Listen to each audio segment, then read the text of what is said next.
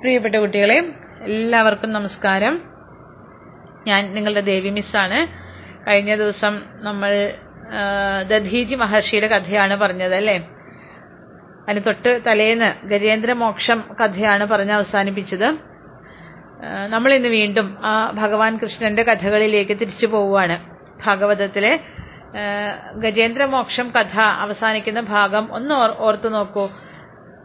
നമ്മൾ കണ്ടതാണ് ആ ഗജേന്ദ്രനൊക്കെ മോക്ഷം കൊടുത്ത ആ മുതലയ്ക്കുമൊക്കെ മോക്ഷം കൊടുത്ത ശ്രീഹരിയുടെ ആ ദിവ്യമായിട്ടുള്ള രൂപമൊക്കെ കണ്ട് ദേവന്മാരൊക്കെ സ്തുതിക്കുകയും അദ്ദേഹത്തെ അങ്ങനെ വാഴ്ത്തിപ്പാടുകയൊക്കെ ചെയ്യുന്നുണ്ട്. ഇതൊക്കെ കണ്ട് ആ ശ്രീഹരി അവരിലൊക്കെ വളരെ പ്രീതിയോട് കൂടിയിട്ട് വളരെ സന്തോഷത്തോട് കൂടിയിട്ട് അവരെയൊക്കെ അനുഗ്രഹിക്കുകയാണ്. അപ്പോൾ ദേവന്മാരൊക്കെ ചോദിച്ചു ഈ ദിവ്യരൂപമൊക്കെ കണ്ടിട്ട് ഭഗവാനെ അങ്ങയുടെ ഈ ദിവ്യരൂപം കാണാൻ സാധിച്ചതിൽ ഞങ്ങൾക്ക് വളരെയധികം സന്തോഷമുണ്ട്. ഞങ്ങൾ എന്താണ് അങ്ങേക്ക് വേണ്ടിയിട്ട് ചെയ്യേണ്ടത്?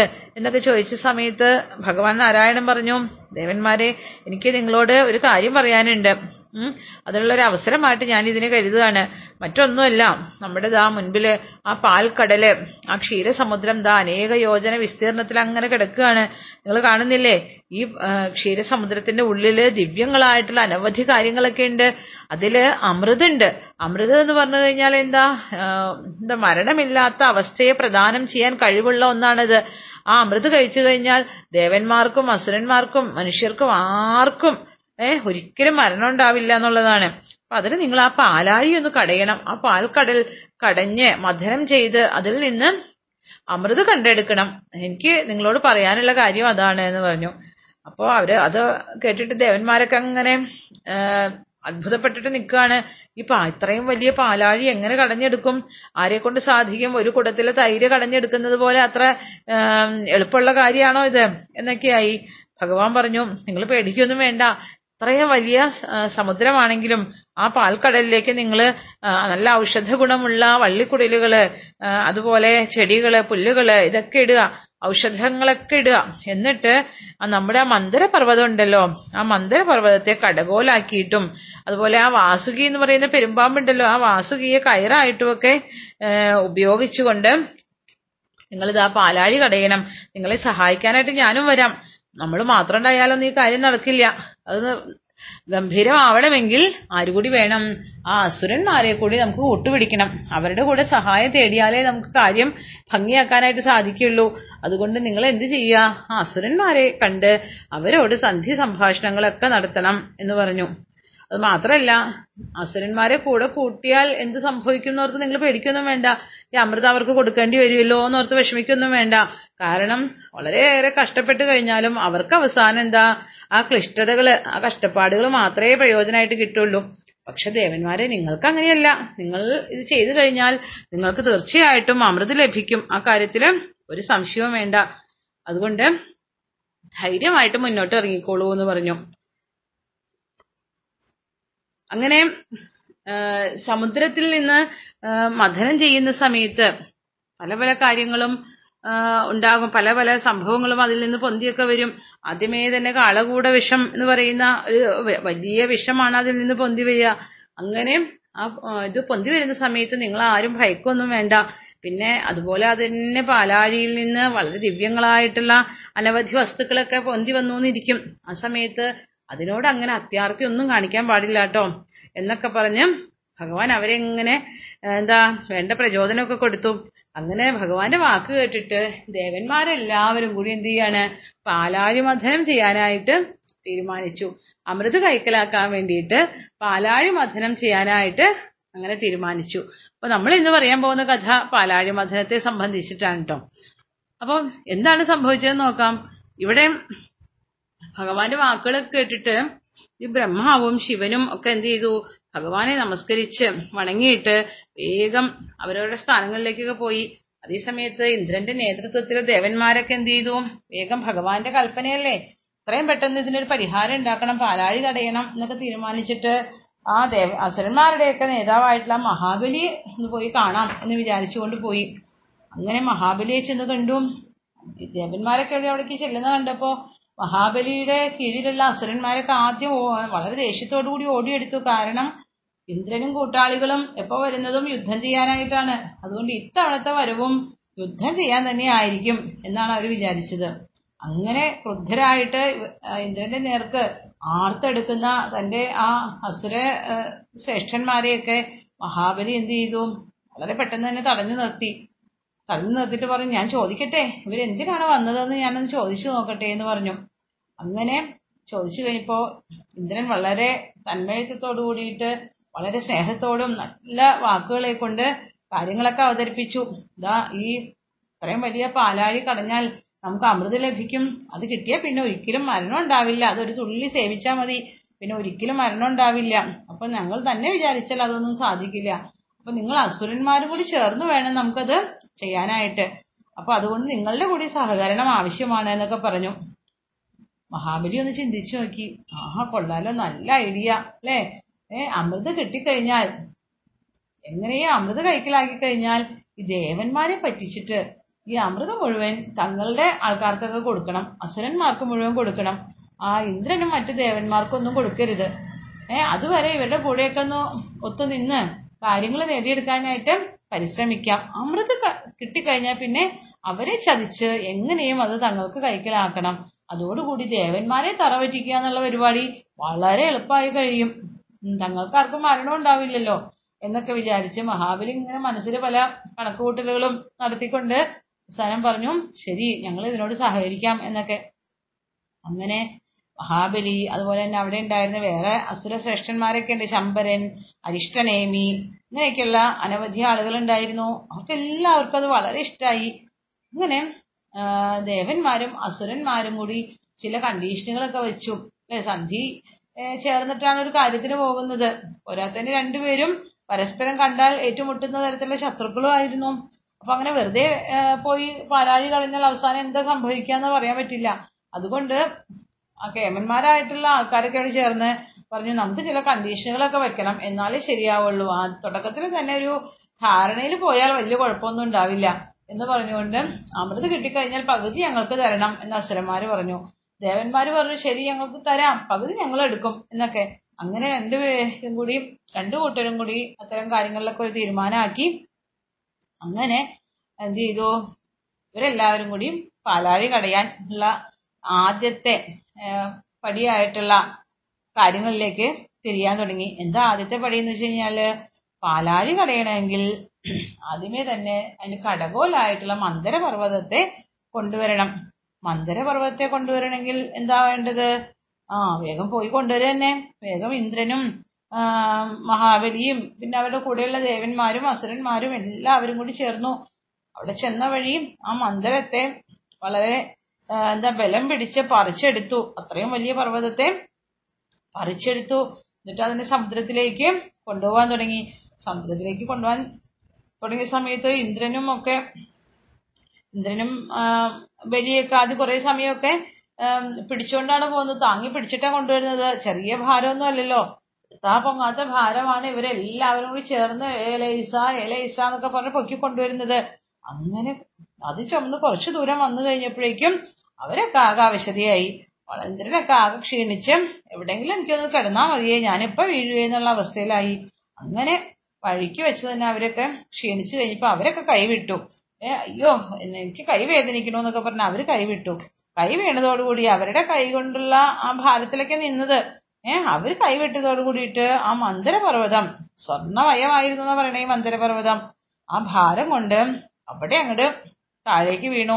താഴേക്ക് വീണു എന്ന് മാത്രല്ല വീണപ്പോ മന്ദരപർവതത്തിന്റെ അടിയിൽ ചില ആൾക്കാരൊക്കെ പെട്ടുപോയി അത്രേ. ഇത്രയും വലിയ പർവതമല്ലേ അത് വീണപ്പോ കുറെ ദേവന്മാരും അസുരന്മാരും ഒക്കെ പൊടിയായിപ്പോയി. കാരണം അവരുടെ മീതേക്കാണ് അത്രയും മന്ദരപർവതം വന്ന് വീണത്. ഒരു നിലവിളിയൊക്കെ കേട്ടു. ഇന്ദ്രനും ബലിയൊക്കെ. നോക്കുന്ന സമയത്ത് ഇവരൊക്കെ അടിയിൽ ഇങ്ങനെ പെട്ടുകിടക്കാണ്. കുറെ പേരുടെ കൈയും കാലും കഴുത്തൊക്കെ ചതഞ്ഞു പോയിട്ടുണ്ട്. തുടകളൊക്കെ മുറിഞ്ഞു പോയിട്ടുണ്ട്. ഇങ്ങനെ വല്ലാത്ത അവസ്ഥയിലാണ് പകുതി മരിച്ചും അങ്ങനെയൊക്കെയുള്ള അവസ്ഥയിലാണ് പല ആൾക്കാർ കിടക്കുന്നത്. ഇതൊക്കെ കണ്ട് ഇവരുടെ കരച്ചിലും വിളിയും ഒക്കെ കണ്ടു കഴിഞ്ഞപ്പോൾ പെട്ടെന്ന് അവിടെ ഒരാൾ പ്രത്യക്ഷപ്പെട്ടു. ആരാണെന്നറിയോ? ആ നമ്മുടെ ഭഗവാൻ മഹാവിഷ്ണു ഗരുഡന്റെ പുറത്ത് അവിടേക്ക് വന്ന് ചേർന്നു. ഭഗവാൻ എന്ത് ചെയ്തു? കണ്ടു. നോക്കിയപ്പോ ഇതാ പർവതം അങ്ങനെ താഴെ വീണ് പൊടിഞ്ഞു കിടക്കണു. പൊടി പർവതം പൊടിഞ്ഞു എന്നുള്ളതല്ല പ്രശ്നം. അതിന്റെ അടിയിൽ കുറെ ദേവന്മാരും അസുരന്മാരും ആകെ പൊടിഞ്ഞു കിടക്കുന്നുണ്ട്. ഭഗവാൻ വേഗം എന്ത് ചെയ്തു? തന്റെ കടാക്ഷം കൊണ്ട് അവർക്കെല്ലാവർക്കും ആ ഒരു വ്രണങ്ങളിൽ നിന്നും മുറിവുകളിൽ നിന്നൊക്കെ മുക്തി കൊടുത്തു. അവരുടെ ശരീരത്തിലുണ്ടായിരുന്ന അംഗഭംഗങ്ങളും മുറിവുകളും ഒക്കെ ഇല്ലാതെയാക്കി. ഒരു നിമിഷം കൊണ്ട് ആ അവരൊക്കെ ചാടി എഴുന്നേറ്റു. നല്ല വേദനയൊക്കെ മാറി ആ, മുറിവൊക്കെ മാറി അങ്ങനെ ചാടി എഴുന്നേറ്റ് ഉത്സാഹത്തോട് കൂടിയിട്ട്. ഭഗവാന് മനസ്സിലായി ഇവർ വിചാരിച്ചു കഴിഞ്ഞാൽ ഇനി ഈ മന്ദിരപർവതത്തെ അവിടേക്ക് കൊണ്ടുപോകാനൊന്നും സാധിക്കില്ല. അതുകൊണ്ട് ഞാൻ സഹായിച്ചേ പറ്റൂന്ന്. ആരും പറയാതെ തന്നെ ഭഗവാൻ എന്ത് ചെയ്തു? ദേവന്മാരും അസുരന്മാരും ഇങ്ങനെ അന്തം വിട്ട് നിൽക്കുകയാണ് ഇനി എങ്ങനെയും ഈ മന്ദിരപർവതത്തെ അവിടേക്ക് കൊണ്ടുപോകുന്ന? ഭഗവാൻ എന്ത് ചെയ്തു? തന്റെ ഒരു കൈ കൊണ്ട് ആ മന്ദരപർവതത്തെ അങ്ങ് നിഷ്പ്രയാസം അങ്ങ് പൊക്കിയെടുത്തു. ഒരു കൈ കൊണ്ട് ആ മന്ദരപർവതത്തെ എടുത്ത് ആ ഗരുഡന്റെ പുറത്ത് അങ്ങ് വെച്ചു. ഗരുഡനും ഒരു ഭാരവും തോന്നിയില്ല. ഗരുഡൻ സുഖമായിട്ട് അത് തന്റെ പുറത്ത് അങ്ങനെ വഹിച്ചു മാത്രമല്ല ഭഗവാൻ സ്വയം ആ ഗരുഡന്റെ പുറത്ത് കയറിയിരുന്നു എന്നിട്ട് വേഗം ദാ.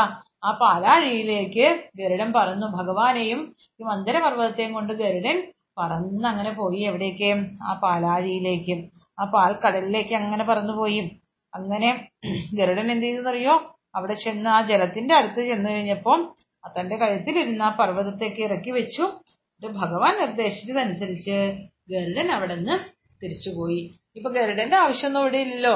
ഭഗവാന്റെ സഹായം ഇവിടെ വേണം താനും. കാരണം ഭഗവാൻ ഇല്ലാണ്ട് ഇവർക്ക് ഈ പാലാഴി കടയാനൊന്നും സാധിക്കില്ല. ഏത് സമയത്താണ് ഭഗവാന്റെ ഒരു ആവശ്യം വരിക എന്ന് പറയാൻ പറ്റില്ല. ഇപ്പൊ തക്ക സമയത്ത് ഭഗവാൻ അവിടെ വന്നതുകൊണ്ട് ആ മന്ദരപർവതം കൃത്യമായിട്ട് ആ സ്ഥലത്ത് എത്തിക്കാനൊക്കെ ആയിട്ട് സാധിച്ചു. അതുകൊണ്ട് ഭഗവാൻ മനസ്സിലായി. ഭഗവാൻ പറഞ്ഞു അല്ലയോ ഗരുഡ നീ പൊക്കോളൂ അവിടേക്ക്. ഞാൻ ഇവിടെ കുറച്ച് സമയം കൂടി ഉണ്ടാവണം. അതുകൊണ്ട് ഞാൻ ഇവിടെ തന്നെ നിൽക്കാം. എന്ന് പറഞ്ഞ് ഗരുഡനെയൊക്കെ പറഞ്ഞു വിട്ടു. അങ്ങനെ ദേവന്മാരും അസുരന്മാരും കൂടിയും എന്ത് ചെയ്തു ഇനി അടുത്ത പടി എന്താ? വാസുകിയെ സമ്മതിപ്പിക്കണം. അങ്ങനെ വാസുകിയെ ചെന്ന് കണ്ടു. നാഗങ്ങളുടെയൊക്കെ രാജാവാണ് വാസുകി. വാസുകി ആദ്യം ഒന്നും സമ്മതിച്ചില്ല അത്രേ. പിന്നെ ഇവരൊക്കെ പറഞ്ഞു ദാ അമൃത് കിട്ടിക്കഴിയുമ്പോ ഞങ്ങൾ അങ്ങേക്ക് ധാരാളം അമൃത് തരാം. ആ അമൃത് അങ്ങ് കഴിച്ചു കഴിഞ്ഞാൽ പിന്നെ അങ്ങേക്ക് ഒരിക്കലും മരണം ഉണ്ടാവില്ല. എന്നൊക്കെ പറഞ്ഞപ്പോ വാസുകിക്ക് സന്തോഷമായി അതെയോ? മരണം ഉണ്ടാവില്ല എന്നുണ്ടെങ്കിൽ ഓ എനിക്ക് നാല് കയ്യാലെ സമ്മതമാണ് ഞാൻ ദാ വന്നു കഴിഞ്ഞു എന്ന് പറഞ്ഞ് വാസുകി അതിനൊക്കെ സമ്മതിച്ചു. അങ്ങനെ വാസുകിയെ മന്ദരപർവതത്തിലെ കയറായിട്ട് ഉപയോഗിക്കാം എന്നൊക്കെ സന്തോഷത്തോടു കൂടിയിട്ട് വാസുകിയും കൊണ്ടുവന്നു. അങ്ങനെ സന്തോഷത്തോടു കൂടിയിട്ട് ഇതാ പാലാഴി തടയാനായിട്ട് തുടങ്ങി. വളരെ മനസ്സിനെയൊക്കെ നിയന്ത്രിച്ച് നിർത്തി. ഏഹ് രണ്ടു കൂട്ടരും കൂടി പാലാഴി കടയാനുള്ള ആരംഭത്തിലായി. അപ്പൊ എന്താ മന്ദരപർവതം നടുക്ക് വെച്ചിട്ടുണ്ട്. അതിന് ചുറ്റും ആ വാസുകിയെ ഇങ്ങനെ കെട്ടിയൊക്കെ എടുത്തു. അത് കഴിഞ്ഞപ്പം ആരാണ് വാസുകിയുടെ രണ്ടറ്റത്തും പിടിക്കണമല്ലോ? ഇത് കടയണമെങ്കിൽ ഈ കയറിന്റെ രണ്ടറ്റത്തും ഓരോ കൂട്ടരും പിടിക്കണം. ഒരു വശ ഒരു വശത്ത് കുറച്ച് ദേവന്മാരും അസുരന്മാരും നിൽക്കാം. മറുവശത്ത് കുറച്ച് ദേവന്മാരും അസുരന്മാരും കൂടി നിൽക്കാന്ന് വെച്ചാൽ പാലാഴി കടയിലൊന്നും നടക്കൂല. കാരണം എന്താ? അവർക്ക് തമ്മിൽ കലഹിക്കാനേ നേരം ഉണ്ടാവുള്ളൂ. അവർ തമ്മിൽ ഇടികൂട്ടി ചാവുള്ളൂ. അതിന്റെ ഇടയ്ക്ക് പാലാഴി കടയാനൊന്നും നേരം കിട്ടിയെന്ന് വരില്ല. അപ്പൊ അത് കാരണം എന്ത് ചെയ്തു? ഒരു വശത്ത് ദേവന്മാരും ഒരു വശത്ത് അസുരന്മാരും ആയിട്ട് നിൽക്കാം. എന്ന് തീരുമാനിച്ചു. ഓക്കെ സമ്മതിച്ചു. അസുരന്മാര് സമ്മതിച്ചു. ഉടനെ തന്നെ ഭഗവാൻ ഒരു വേലോപ്പിച്ചു ഭഗവാൻ എന്ത് ചെയ്തെന്ന് വെച്ചിട്ടുണ്ടെങ്കിൽ ആദ്യം തന്നെ പോയിട്ട് ആ വാസുകിയുടെ മുഖത്ത് കയറി അങ്ങ് പിടിച്ചു. അതായത് തല ഭാഗത്ത് കയറി പിടിച്ചു. ഓടി ചെന്നിട്ട് തല ഭാഗത്ത് കയറി പിടിച്ചു. അപ്പം ദേവന്മാരെന്ത് ചെയ്തു? ഭഗവാന്റെ പുറകെ ഓടി അങ്ങോട്ട് ചെന്നു. സകല ഇന്ദ്രനും ബാക്കി സകല ദേവന്മാരും കൂടി ഓടി ചെന്നിട്ട് ആ വാസുകിയുടെ തലയുടെ ഭാഗത്ത് കയറി പിടിച്ചു. അവിടെ കൂട്ടം കൂടി അങ്ങ് നിന്നു. അപ്പൊ ഒരു വശത്ത് ദേവന്മാരങ്ങനെ സെറ്റായി അത് കഴിഞ്ഞപ്പോ അസുരന്മാര് നോക്കിയപ്പോ എന്താ ഞങ്ങൾ പോയിട്ട് ഇനി വാസുകിയുടെ വാലി പിടിക്കണമല്ലോ. അതപ്പോ അവർക്കൊരു നാണക്കേടായി. ഏ ഛേ മോശം. ഞങ്ങൾ ഇത്ര വലിയ കേമന്മാരൊക്കെ ആയിട്ട് ഈ വാസുകിയുടെ വാലിൽ പിടിക്കാന്ന് വെച്ചാൽ ഈ വാലെന്നൊക്കെ പറഞ്ഞത്ര ഒരു മംഗളകരമായിട്ടുള്ള കാര്യമൊന്നുമല്ല. ഈ വാസുകിയുടെ ഈ വാലിൽ പിടിച്ച് ഞങ്ങളിങ്ങനെ കളിക്കണമല്ലോ. അപ്പൊ അതുകൊണ്ട് അതൊരു നാണക്കേടാണല്ലോ എന്നൊക്കെ അവർക്ക് തോന്നി. അവർ പറഞ്ഞു ഞങ്ങൾ വലിയ കേമന്മാരായിട്ടുള്ള ആൾക്കാരാ. ജന്മം കൊണ്ടും കർമ്മം കൊണ്ടൊക്കെ വളരെ പ്രശസ്തരായിട്ടുള്ള ആൾക്കാരാണ് ഞങ്ങൾ. എന്നിട്ട് ഞങ്ങൾക്ക് ദാ ആ വാസുകിയുടെ വാലാണ് പിടിക്കാൻ തന്നേക്കണേ എന്ന് പറഞ്ഞിട്ട് അസുരന്മാര് വഴക്കടിക്കാനായിട്ട് അപ്പൊ തന്നെ വന്നു കഴിഞ്ഞു. അപ്പൊ അത് കേട്ട് കഴിഞ്ഞപ്പോ ഭഗവാനും അത് തന്നെ ആഗ്രഹിച്ചത്. ഇവരിങ്ങനെയൊക്കെ വരുന്നു ഭഗവാൻ അറിയാലോ അത് കാരണം ഭഗവാൻ എന്ത് ചെയ്തു? ചിരിച്ചുകൊണ്ട് പറഞ്ഞു എനിക്ക് പിന്നെ നിങ്ങൾ ഈ തല തന്നെ പിടിച്ചോളൂ. വാസുകിയുടെ തലഭാഗം തന്നെ നിങ്ങൾ പിടിച്ചു നിങ്ങളെ പിണക്കിട്ട് ഞങ്ങൾക്ക് എന്ത് കാര്യം? നിങ്ങൾക്ക് ഞങ്ങൾക്ക് യാതൊരു പിണക്കവും ഇല്ല. ഞങ്ങൾക്ക് എവിടെയാണെങ്കിലും കുഴപ്പമൊന്നുമില്ല. നിങ്ങൾ കേമന്മാരല്ലേ നിങ്ങൾ ഇതാ വാസുകിയുടെ തല തന്നെ പിടിച്ചോളൂ എന്ന് പറഞ്ഞ് സന്തോഷത്തോടെ വിട്ടുകൊടുത്തു. മറ്റു ദേവന്മാർക്കൊന്നും കാര്യം മനസ്സിലായില്ല. ഭഗവാൻ പറയണ കേട്ടിട്ട് അവരെന്ത് ചെയ്തു? ആ അത് തലയൊക്കെ വിട്ടുകൊടുത്തിട്ട് വേഗം തിരിച്ചു വന്നു. വാസുകിയുടെ വാലിൽ പിടിക്കാൻ തുടങ്ങി. അപ്പൊ അസുരന്മാര് ജയിച്ചു ഓ ഞങ്ങൾ പറഞ്ഞ കാര്യം ജയിച്ചല്ലോ. ഞങ്ങളുടെ ആവശ്യം ജയിച്ചു. ഞങ്ങളെ പേടിച്ചിട്ട് ഭഗവാൻ വിട്ടു തന്നതാണ് ഇതൊക്കെ. അതുകൊണ്ട് വേഗം പോയിട്ട് നമുക്ക് വാസുകിയുടെ തല തന്നെ പിടിക്കാം എന്ന് പറഞ്ഞുകൊണ്ട് വേഗം പോയിട്ട് ആ വാസുകിയുടെ തലയിൽ കയറി പിടിച്ചു. അങ്ങനെ അസുരന്മാര് വാസുകിയുടെ തലയിലും ദേവന്മാര് വാസുകിയുടെ വാലിലും പിടിച്ചുകൊണ്ട് കടയാൻ തുടങ്ങി. അങ്ങനെ കുറച്ച് സമയമൊക്കെ കടഞ്ഞു. രണ്ടു കൂട്ടരും ആ തലയിലും വാലിലും പിടിച്ചിങ്ങനെ കടഞ്ഞുകൊണ്ടിരുന്ന് കഴിഞ്ഞപ്പോ കുറച്ച് സമയം കഴിഞ്ഞപ്പോഴേക്കും എന്ത് പറ്റി എന്താ ആ പർവതം നോക്കുമ്പോ കാണാനില്ല. പെട്ടെന്ന് നോക്കുമ്പോ പർവതം കാണാനില്ല. ഏ മന്ദര പർവതം വെച്ചിട്ടാണല്ലോ നമ്മൾ കടഞ്ഞുകൊണ്ടിരുന്നേ. ഈ പർവതം പെട്ടെന്ന് എങ്ങനെ കാണാണ്ടായി എന്ന് കഴിഞ്ഞ് നോക്കിയപ്പോ എന്താ ഇവിടെ മനസ്സിലായേ ഇതിനൊരു ആലംബം വേണമായിരുന്നു. കാരണം ഈ പർവതം ഇങ്ങനെ വെക്കുന്ന സമയത്ത് അതിന്റെ അടിയിൽ അതിനെ ഇങ്ങനെ പിടിച്ചു നിർത്താൻ വേണ്ടിയിട്ട് എന്തെങ്കിലും ഒരു ബേസ് വേണമായിരുന്നു. അതില്ല. അത് കാരണം ഈ പർവതം നേരെ വെള്ളത്തിൽ മുങ്ങിപ്പോയത്രേ ആദ്യത്തെ തന്നെ പണി പാളിയല്ലോ എന്ന് വിചാരിച്ച് ദേവന്മാരും അസുരന്മാരൊക്കെ ആകെ വണ്ടടിച്ച് നിൽക്കുകയാണ്. ഇനി എന്ത് ചെയ്യും? ഇത്ര കഷ്ടപ്പെട്ടിട്ടാ ഈ മന്ദരപർവതം ഇവിടെ വരെ ഒന്ന് ഇളക്കി പറിച്ച് കൊണ്ടുവന്നത്. എത്ര കഷ്ടപ്പെട്ടിട്ടാ വാസുകി ഒന്ന് ഇവിടെ വരെ എത്തിച്ചത്? ഏഹ് അങ്ങനെ കഷ്ടപ്പെട്ട് ഇതിനൊക്കെ ഒരു പരിഹാരമൊക്കെ ഉണ്ടാക്കി ഇതാ പണി തുടങ്ങി. എന്ന് പറയാറായിട്ടുള്ളൂ. അപ്പോഴേക്കും എന്താ? ആ മന്ദരപർവതം കീഴ്പോട്ട് പോയില്ലോ. എല്ലാവർക്കും വലിയ വിഷമമൊക്കെയായി.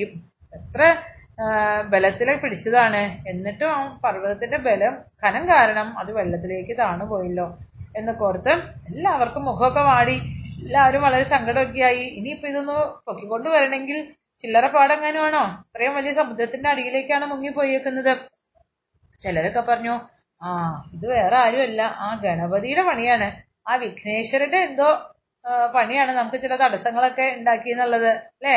ഏഹ് നമ്മൾ അദ്ദേഹത്തെ വേണ്ടത്ര പോലെ ഗൗനിച്ചിട്ടൊന്നുമില്ല. ഈ പാലാഴി മഥനമൊക്കെ തുടങ്ങുമ്പോ ഇത്രയും വലിയൊരു പ്രയത്നമാണ്. എത്ര ആളുകൾ എത്ര ദിവസം കൊണ്ട് ചെയ്യാൻ പോകുന്ന പണിയാണ്. എന്നിട്ട് നമ്മൾ ആ ഗണപതി ഒന്ന് വരവ് വെച്ചോ? അല്ലെങ്കിൽ ആ ഗണപതിക്ക് വേണ്ട കാര്യങ്ങളൊക്കെ ഒന്ന് ചെയ്തോ? അദ്ദേഹത്തെ ഒന്ന് പ്രീതിപ്പെടുത്തിയോ? അതൊന്നും ഇല്ല അത് കാരണം എന്താ വിഘ്നേശ്വരൻ ഉടനെ തന്നെ നമുക്കൊരു പണി തന്നിരിക്കുകയാണ്. എന്നൊക്കെ മനസ്സിലായി. എങ്ങനെയായാലും ഭഗവാൻ എന്ത് ചെയ്തു എന്നറിയോ?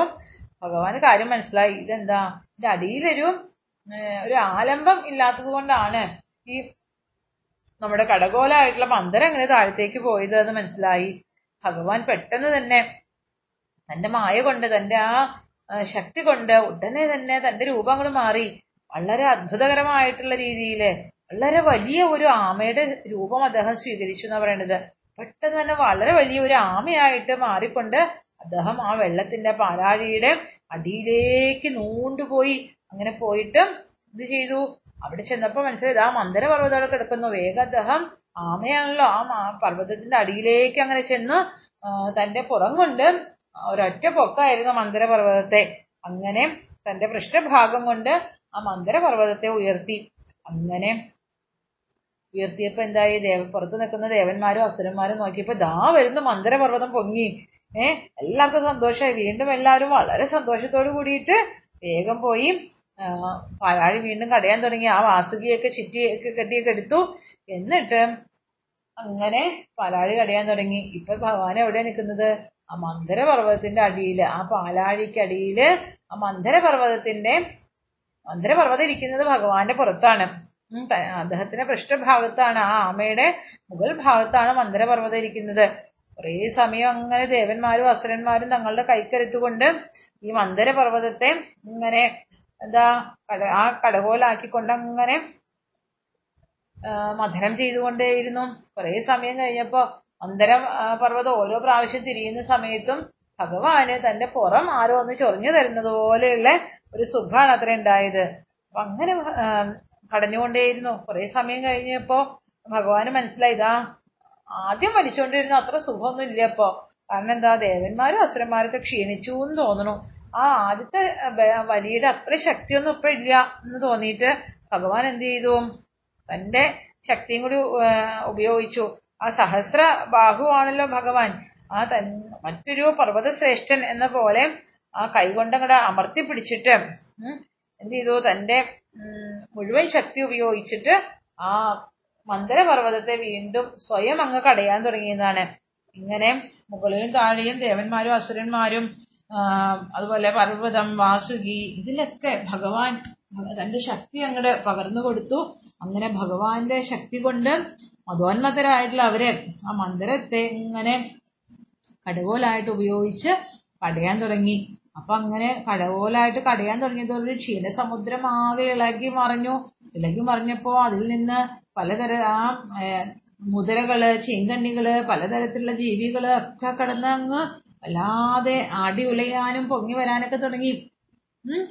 ആ അസുരന്മാര് മഹാബലി കാലകേയന്മാര് അങ്ങനെയൊക്കെയുള്ള അസുരന്മാര് എവിടെയാ പിടിച്ചേക്കുന്നത്? വാസുകിയുടെ തലയിലാ പിടിച്ചേക്കുന്നത് അല്ലേ? വാസുകിയുടെ തലയിൽ പിടിച്ചിരിക്കുന്ന ആ അസുരന്മാരെ ഒന്നും ഇപ്പൊ കണ്ടാലേ അറിയില്ല. കാരണം എന്താ ഇവരിങ്ങനെ കടഞ്ഞ് കടഞ്ഞ് കടഞ്ഞ് വാസുകിയുടെ ആ ശരീരം ആകെ കേടായി. വാസുകിയുടെ ഉള്ളിൽ നിന്ന് എന്താ പലതരത്തിലുള്ള അങ്ങനെ വിഷാംശമൊക്കെ പുറത്തേക്ക് വരാൻ തുടങ്ങി. ഓരോ വരി വലിക്കുമ്പോഴും വാസുകി ഇങ്ങനെ ഞരങ്ങുന്നുണ്ട് മോളുന്നുണ്ട് കരയുന്നുണ്ട്. വാസുകിയുടെ കഠോരമായുള്ള ദൃഷ്ടികൾ ഇതൊക്കെ ഇവരുടെ നേർക്കാണ് പതിക്കുന്നത് ആ ശ്വാസം വിഷത്തിന്റെ അംശമുള്ള അതിഘോരമായിട്ടുള്ള വിഷം വമിക്കുന്ന ശ്വാസോച്ഛ്വാസം ഇതൊക്കെ ഇവരുടെ മുഖത്തേക്കാണ് വമിച്ചുകൊണ്ടിരിക്കുന്നത്. അങ്ങനെ അതിൽ നിന്ന് തീ വരുന്നുണ്ട് പുക വരുന്നുണ്ട് ഇതൊക്കെ അടിച്ചിട്ട് അവിടെ ഉണ്ടായിരുന്ന അസുരന്മാരുടെയൊക്കെ എന്താ തേജസ്സൊക്കെ ഇല്ലാണ്ടായി.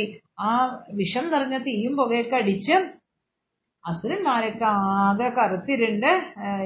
എന്താ കണ്ട അറിയാത്ത കാട്ടാളന്മാരെ പോലെ ആയി തീർന്നു അവരൊക്കെ ആ വിഷമൊക്കെ ശ്വസിച്ച് ആകെ ക്ഷീണിതരായി മാറി എന്നാണ് പറയുന്നത്. അതേ സമയത്ത് വാലിൽ പിടിച്ചിരുന്ന ആ ദേവന്മാരുടെ അവസ്ഥ എന്താണ്? ഭഗവാൻ ധാരാളം മേഘങ്ങളെയൊക്കെ അങ്ങനെ പറത്തി വിട്ടു അത്രേ.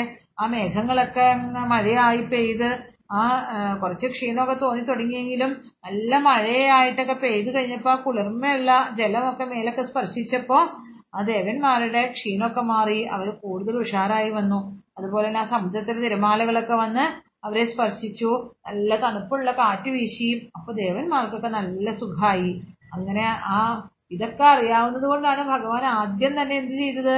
പാലാഴി പടയാൻ തുടങ്ങിയപ്പോ തന്നെ വാസുകിയുടെ തലയിൽ കയറി ഞങ്ങൾ ഇവിടെയാണ് പിടിക്കണേ എന്നുള്ള മട്ടിൽ ആദ്യം കയറി പിടിച്ചത്. ഭഗവാൻ അറിയായിരുന്നു അസുരന്മാര് എന്ത് ചെയ്യും? ഉറപ്പായിട്ടും ഞങ്ങൾക്ക് തല വേണം എന്ന് പറഞ്ഞിട്ട് വരുന്നു. ഏതായാലും ഭഗവാന്റെ ഇച്ഛ പോലെ തന്നെ നടന്നു. അങ്ങനെ ദേവന്മാരും അസുരന്മാരും കൂടി അവിടെ ഇങ്ങനെ ആം, ഇത് കടയാൻ തുടങ്ങി കടഞ്ഞ് കടഞ്ഞ് കടഞ്ഞ് പോയിക്കൊണ്ടിരിക്കുകയാണ്. കുറേ സമയം കടഞ്ഞിട്ടും പാലാഴിയിൽ നിന്ന് അമൃത് ലഭിക്കുന്നില്ല. അങ്ങനെ എന്നാലും അവർക്ക് ഇടയ്ക്ക് തോന്നുന്നുണ്ട് ദേവന്മാർക്ക് തോന്നുന്നുണ്ട് ഇതെന്താണ്? ഇതിൽ നിന്ന് കടഞ്ഞുകൊണ്ടിരിക്കുന്ന സമയത്ത് അതിനുള്ളിൽ പലതരത്തിലുള്ള മത്സ്യങ്ങൾ മകരങ്ങൾ ആമകൾ ഇതൊക്കെ പുറത്തേക്ക് വരുന്നുണ്ട്.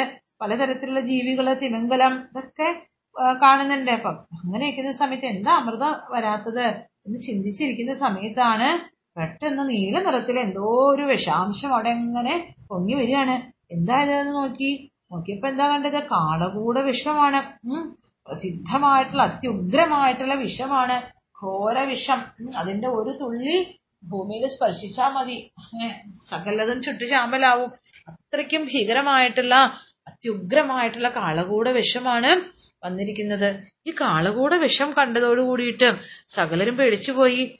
ഏ കാരണം അത്യുഗ്രമായിട്ടുള്ള വേഗത്തോട് കൂടിയിട്ട് എല്ലാ ദിക്കുകളിലേക്കും മുകളിലേക്കും ആകാശത്തേക്കും ഭൂമിയിലേക്കും ഒക്കെ വ്യാപിക്കുന്ന തരത്തിൽ ആ, ആണ് ഇത് വന്നുകൊണ്ടിരിക്കുന്നത്. സമുദ്രത്തിൽ നിന്ന് ഈ കാളകൂട വിഷം ഇങ്ങനെ പൊങ്ങി പൊങ്ങി വരികയാണ്. അത് ആർക്കും അതിന്റെ ഗന്ധം പോലും സഹിക്കാനായിട്ട് സാധിക്കുന്നില്ല. ഏ അതിന്റെ ഗന്ധം പോയിട്ട് അതിൽ നിന്നുണ്ടാകുന്ന ആ വായു അത് ശ്വസിക്കാനാകുന്നില്ല. അങ്ങനെ ദേവന്മാരും മറ്റുള്ളവരൊക്കെ വളരെ പേടിച്ചരണ്ട് നിൽക്കുകയാണ് ഇനി എന്ത് ചെയ്യും? ഈ കളകൂട വിഷത്തെ എന്ത് ചെയ്യും? എന്നൊക്കെ വിചാരിച്ച് എല്ലാവരും പേടിച്ചു. അങ്ങനെ നിൽക്കുന്ന സമയത്ത് ദേവന്മാരൊക്കെയും കൂടി ഇനി വേറെ യാതൊരു മാർഗവും ഇല്ല. നീ എന്റെ മാർഗമുള്ളൂ ആ സകലതയും സംഹരിക്കുന്ന സംഹാര ദേവനാണ് ഭഗവാൻ ശിവൻ. ആ ശിവനല്ലാതെ വേറെ ആർക്കും എന്തെങ്കിലും ചെയ്യാനായിട്ട് സാധിക്കില്ല എന്ന് മനസ്സിലാക്കിയിട്ട് എല്ലാവരും കൂടി ഓടിപ്പെട്ടത് ആ ശിവനെ സ്തുതിക്കാൻ തുടങ്ങി. ഭഗവാനെ സ്തുതിച്ചുകൊണ്ട് പറഞ്ഞു അല്ലയോ ദേവാദിദേവ മഹാദേവ ഏ അങ്ങ് വിചാരിച്ചാൽ മാത്രമേ ഈ കാളകൂട വിഷത്തിൽ നിന്ന് ഞങ്ങളെയൊക്കെ രക്ഷിക്കാനായിട്ട് സാധിക്കുള്ളൂ. ആ ത്രൈലോക്യം മുഴുവൻ ദഹിപ്പിക്കുന്ന രീതിയിൽ ആണ് ഇതാ കാളകൂട വിഷം ഇങ്ങനെ പൊങ്ങി വന്നുകൊണ്ടിരിക്കുന്നത്. അതുകൊണ്ട് ഈ സകല ജീവജാലങ്ങൾക്കും മോക്ഷം നൽകാനായിട്ട് കഴിവുള്ള ആൾ എന്ന് പറഞ്ഞ അങ്ങ് മാത്രമേ ഉള്ളൂ. ഏ സകല ക്ലേശങ്ങളെ നശിപ്പിക്കുന്ന ആൾ അങ്ങാണ്. ഏ അതുകൊണ്ട് അങ്ങേ ഞങ്ങൾ നമസ്കരിക്കുന്നു. അങ്ങ് വേണം ഞങ്ങളെ രക്ഷിക്കാനായിട്ട്. അങ്ങല്ലാതെ ഞങ്ങൾക്ക് വേറെ ഒരു മാർഗവും ഇല്ല.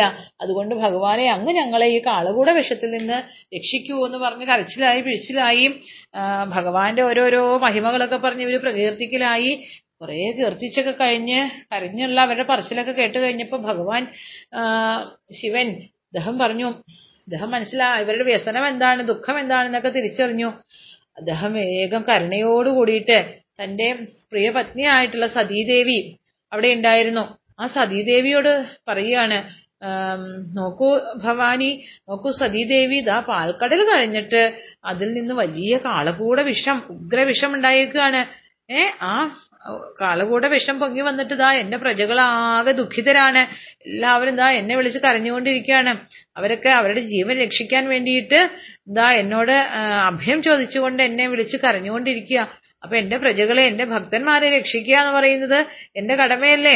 അതുകൊണ്ട് ഞാൻ അവരെ രക്ഷിക്കാനായിട്ട് ശ്രമിക്കട്ടെ എന്നൊക്കെ പറയാണ് മാത്രമല്ല ഈ ശ്രീഹരി ശ്രീഹരി ഏറ്റെടുത്തിരിക്കുന്ന ഒരു ഉദ്യമമാണിത് ഈ പാൽക്കടൽ കടയുക എന്ന് പറയുന്നത്. ഭഗവാന്റെ നിർദ്ദേശം അനുസരിച്ചിട്ടാണ് ഈ ദേവന്മാർ ഈ കാര്യങ്ങളൊക്കെ ചെയ്യുന്നത്. അപ്പൊ ആ ഭഗവാനെ പ്രസന്നനാക്കണം. ഭഗവാൻ ചെയ്ത കാര്യത്തിന് എന്തെങ്കിലും വിഘ്നം വന്നിട്ടുണ്ടെങ്കിൽ അത് ഇല്ലാതെയാക്കി കൊടുക്കേണ്ടത് എന്റെ കൂടി ചുമതലയല്ലേ. അതുകൊണ്ട് ഞാൻ എന്താ അവരെ സഹായിക്കാനായിട്ട് എന്ത് ചെയ്യാണ്? ആ പൊങ്ങി വന്നിരിക്കുന്ന കാളകൂട വിഷം ഞാനെടുത്ത് കഴിക്കാൻ പോവുകയാണ്. നീ അതിൽ വിഷമമൊന്നും വിചാരിക്കരുത്. ആ വിഷം ഞാൻ ഭക്ഷിക്കാൻ പോകുന്നു. എന്റെ ഈ പ്രവൃത്തിയിലൂടെ എന്റെ പ്രജകൾക്ക് മുഴുവൻ മംഗളം ഭവിക്കട്ടെ എന്നൊക്കെ പറഞ്ഞു. അങ്ങനെ ആ സതീദേവിയോട് ശിവൻ അങ്ങനെയുള്ള കാര്യങ്ങളൊക്കെ അറിയിച്ചു. എന്നിട്ട് ആ കാളകൂട വിഷം തന്റെ കൈക്കൊമ്പിളിലേക്ക് അങ്ങനെ ഏറ്റുവാങ്ങിയിട്ട് ഭക്ഷിക്കാൻ തുടങ്ങി. സതീദേവിക്ക് അറിയാം ഭഗവാന്റെ പ്രഭാവം എത്ര വലുതാണ്. ആ പരമശിവന്റെ പ്രഭാവം എത്ര വലുതാണ് എന്നുള്ളത്. അദ്ദേഹത്തിന്റെ മഹിമ എത്ര വലുതാണ് എന്നുള്ളത് സതീദേവിക്ക് അറിയാം. അതുകൊണ്ട് തന്നെ സതീദേവി അതിനെ അനുമോദിക്കുകയാണ് അത്ര ചെയ്തത്. പക്ഷെ നമ്മൾ കേട്ടിട്ടുള്ള പല കഥകളിലും നമ്മൾ കേട്ടിട്ടുണ്ട് സതീദേവി ആ സമയത്ത് ശിവന്റെ കഴുത്തിൽ കയറി പിടിച്ചു താഴേക്ക് ഇറങ്ങി പോവാതിരിക്കാൻ വേണ്ടിയിട്ട് അല്ലെ? അങ്ങനെ ശിവൻ നീലകണ്ഠനായി വിഷം ആ കഴുത്തിൽ കുടുങ്ങിയിരുന്നു എന്നൊക്കെ നമ്മൾ കേട്ടിട്ടുണ്ട്. പക്ഷെ ഭാഗവതത്തിൽ അത് ഒരിക്കലും അങ്ങനെ ഒരു കഥ പറയുന്നില്ല. ആ ദേവിയുടെ അനുഗ്രഹത്തോട് കൂടിയിട്ട് ശിവൻ ആ കാളകൂട വിഷം ഭുജിച്ചു എന്നാണ് അത്രേ പറയുന്നത്. അങ്ങനെ ഭഗവാൻ ആ കാളകൂടം ഭക്ഷിച്ചു. പക്ഷേ ഈ കാളകൂട വിഷം ആ കഴിക്കുന്ന സമയത്തും ഭഗവാന്റെ നാവിലൂടെ ഇറങ്ങി പോകുന്ന സമയത്തും തന്റെ ആ മഹിമ എന്താണെന്ന് കാണിക്കാതെ ഇരിക്കാൻ സാധിച്ചില്ല. കാരണം എന്താ? ആ വിഷം ഇറങ്ങി പോകുന്ന വഴി ആ ഭഗവാന്റെ കഴുത്തിൽ നീലവർണം നിർമ്മിച്ചു എന്നാണ് പറയുന്നത്. ആ വിഷം അവിടെ കഴുത്തിൽ മുട്ടിയതും ഭഗവാന്റെ തൊണ്ട നീല നിറത്തിലായി മാറിയത്രേ അന്ന് മുതൽക്ക് ഭഗവാൻ നീലകണ്ഠനായി മാറി എന്നൊക്കെ പറയപ്പെടുന്നു. എങ്ങനെയാണെങ്കിലും തന്റെ ഭക്തജനങ്ങളെ പരിപാലിക്കാൻ വേണ്ടിയിട്ട് ഇറങ്ങിത്തിരിച്ച അദ്ദേഹത്തിന് അതൊരു അലങ്കാരമായിട്ടാണ് ഇന്നും നമ്മൾ പറയപ്പെടുന്നത്. അങ്ങനെ കാളകൂട വിഷം ആ ഭഗവാൻ ഭക്ഷിച്ചു. ശിവന്റെ ആ പ്രവൃത്തി കേട്ടിട്ട് പ്രജകൾ സതീദേവി അതുപോലെ ബ്രഹ്മാവ് അതുപോലെ ശ്രീഹരി ഇങ്ങനെ സകല ദേവന്മാരും ഇന്ദ്രനും ഒക്കെ അദ്ദേഹത്തെ പ്രശംസിച്ചു അത്രേ. ആ വിഷം ഇങ്ങനെ ഭുജിച്ച സമയത്ത് അതിൽ നിന്ന് ഓരോ തുള്ളി ചെറിയ തുള്ളികൾ താഴെ പതിച്ചു എന്ന് പറയപ്പെടുന്നു. അത് വന്നിട്ട് തേൾ സർപ്പങ്ങൾ ചില ചില വിഷച്ചെടികളിൽ അത് പതിച്ചു. അങ്ങനെ ഇത് ആരുടെയൊക്കെ ശരീരത്ത് പതിച്ചോ അവയിലെല്ലാം പിന്നീട് വിഷം വന്നു എന്നാണ് പറയുന്നത്. അങ്ങനെയാണത്രേ തേളിലും സർപ്പത്തിലൊക്കെ വിഷം ഉണ്ടായത്. ചില ചെടികളിൽ വിഷാംശം വന്നതും അങ്ങനെയൊക്കെയാണെന്ന് പറയപ്പെടുന്നു. ശിവന്റെ കയ്യിൽ നിന്ന് ഇറ്റിറ്റ് വീണ വിഷലേശം ചേർന്നിട്ടാണ് അതങ്ങനെ വിഷമുള്ളതായി മാറിയത് എന്നറിയപ്പെടുന്നു. അങ്ങനെ പാലാഴി മഥനം എന്ന് പറയുന്ന കഥ നമ്മൾ പറഞ്ഞു തുടങ്ങിയപ്പോ ഈ കഥന് എന്താ മഥനം ചെയ്ത് കുറച്ച് സമയം കഴിഞ്ഞപ്പോ ആദ്യമായിട്ട് അതിൽ നിന്ന് എന്ത് വന്നു? കാളകൂട വിഷം വന്നു. ശിവൻ അതെടുത്ത് ഭക്ഷിച്ചു. അതാണ് ആദ്യമായിട്ട് ലഭിച്ചത്. ഇനി അത് കഴിഞ്ഞിട്ട് എന്താണ്? അതിൽ നിന്ന് ഇനിയും ആണ് ദിവ്യമായിട്ടുള്ള എന്തൊക്കെ സംഭവങ്ങളാണ് അതിൽ നിന്ന് പൊന്തി വരുന്നതെന്നറിയോ? ഭഗവാൻ പറഞ്ഞതുപോലെ അതിൽ നിന്ന് അനവധി വസ്തുക്കൾ ആ പലാഴിയിൽ നിന്ന് ഉയർന്നു വരുന്നുണ്ട്. അതെന്തൊക്കെയാണെന്നുള്ളത് നമുക്ക് അടുത്ത ദിവസം നോക്കാം. ഇന്ന് പാലാഴി മധുരം നമ്മൾ തുടങ്ങിയിട്ടേ ഉള്ളൂ. കാളകൂട വിഷം പൊന്തി വന്നെങ്കിലും അത് ഭഗവാൻ ഭുജിച്ച് ആർക്കും നാശം വരുത്താത്ത രീതിയിൽ അതിനെ ഭഗവാൻ തന്നെ തന്നിൽ തന്നെ അതിനെ സംഹരിക്കുകയാണ് ഉണ്ടായത്. ഇനി നമുക്ക് അടുത്ത ദിവസം നോക്കാം. പാലാഴി കളഞ്ഞുകൊണ്ടിരിക്കാം. അതിൽ നിന്ന് എന്തൊക്കെയാണ് വരുന്നത് എന്ന് നമുക്ക് നോക്കാം അല്ലേ? അപ്പം ശ്രദ്ധയോടുകൂടി കേൾക്കുക. ഈ പാലാഴി മധുരം എന്ന് പറയുന്ന കഥ നിങ്ങൾക്ക് ഇഷ്ടപ്പെടും എന്നാണ് എനിക്ക് തോന്നുന്നത്. കേട്ടിട്ട് പറയൂ. എങ്ങനെയുണ്ടായിരുന്നു എന്നുള്ളത്. അടുത്ത ഭാഗവുമായിട്ട് പാലാഴി മഥനത്തിന്റെ അടുത്ത ഭാഗവുമായി നാളെ നമുക്ക് വീണ്ടും കാണാം. അതുവരെ നന്ദി നമസ്കാരം.